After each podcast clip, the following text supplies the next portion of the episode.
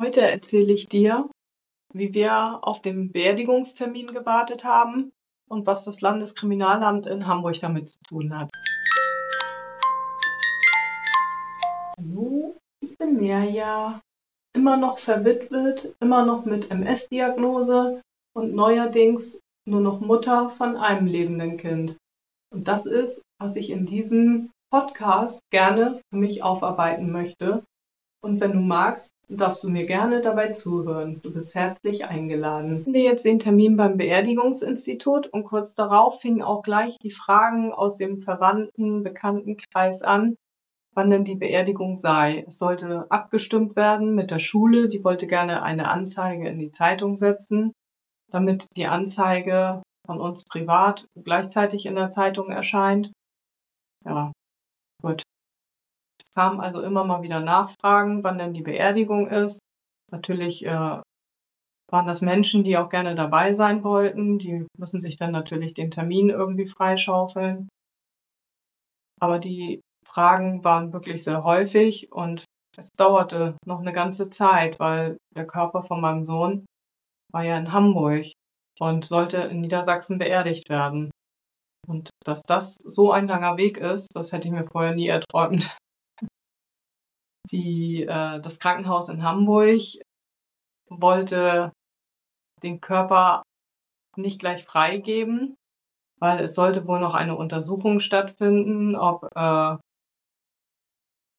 ja, ob, ja, ob irgendwas passiert ist, äh, dass er äh, gestorben ist, schaltet sich das Landeskriminalamt ein und irgendwann erhielt ich auch mal einen Anruf und frag, die fragten denn, das war ein sehr netter Herr, er fragte dann, äh, wie sieht denn das aus? Glauben Sie, dass Ihr Sohn durch Fremdeinwirkung äh, zu Schaden gekommen ist oder daran gestorben ist?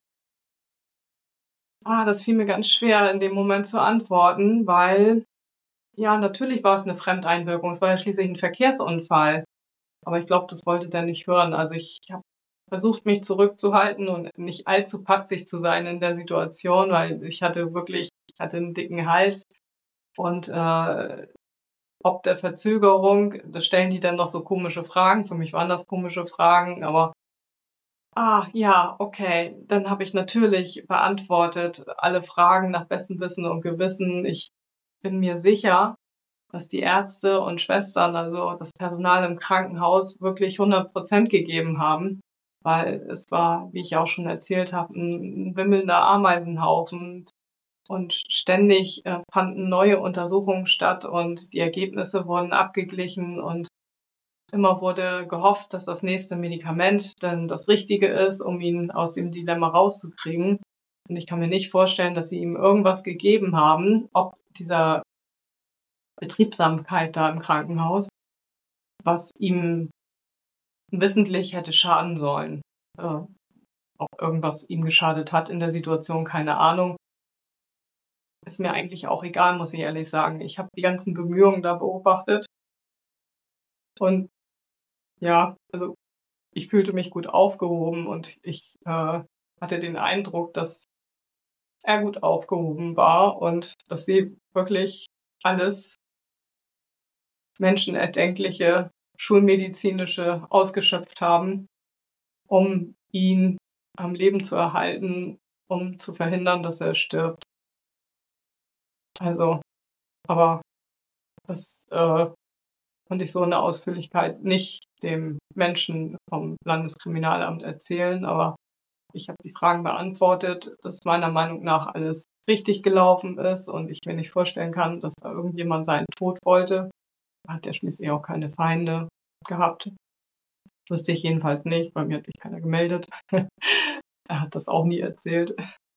Und ja, das äh, war so eine Verzögerung, um den Körper zu beerdigen, um ihn zu verbrennen, müssen natürlich der Körper und äh, die Brennkammer an einem Ort sein. Und er war aber in Hamburg und das Beerdigungsinstitut in Sottrum. Und dementsprechend äh, gesellte sich das ein bisschen äh, schwierig zueinander. Das heißt, es dauerte. Und auch wir bekamen aus Hamburg nicht so schnell Informationen, die haben immer rumgedruckt, sie wüssten noch nicht, wie lange das dauert. Und das erzählte ich dann natürlich auch immer den Bekannten und Verwandten, dass es noch keinen Termin gab. Das belastete viele Menschen. Mich selber hat das gar nicht so belastet, außer diese ganzen Rückfragen. Die haben mich schon ein bisschen, ja, naja, genervt kann ich nicht sagen, so schlimm war es dann auch nicht. Aber ja, also ich habe mich darüber gewundert, warum es den anderen Menschen so wichtig ist, dass er jetzt unter die Erde kommt. Weil das, was passiert ist, ist ja eigentlich längst, also der Drops ist gelutscht, das Kind ist gestorben, der kommt nicht zurück. Und äh, ob der jetzt unter der Erde liegt oder in Hamburg oder in Sottrum, das war für mich nicht so wichtig. Weil ich habe ihn ja immer bei mir. Genau wie alle anderen Menschen auch. Denen er was bedeutet hat oder die ihn bei sich haben wollten. Und das ist doch egal, wo sein Körper sich befindet, ob der jetzt begraben wurde oder nicht. Und das ganze Habe und Getue habe ich nicht so richtig verstanden.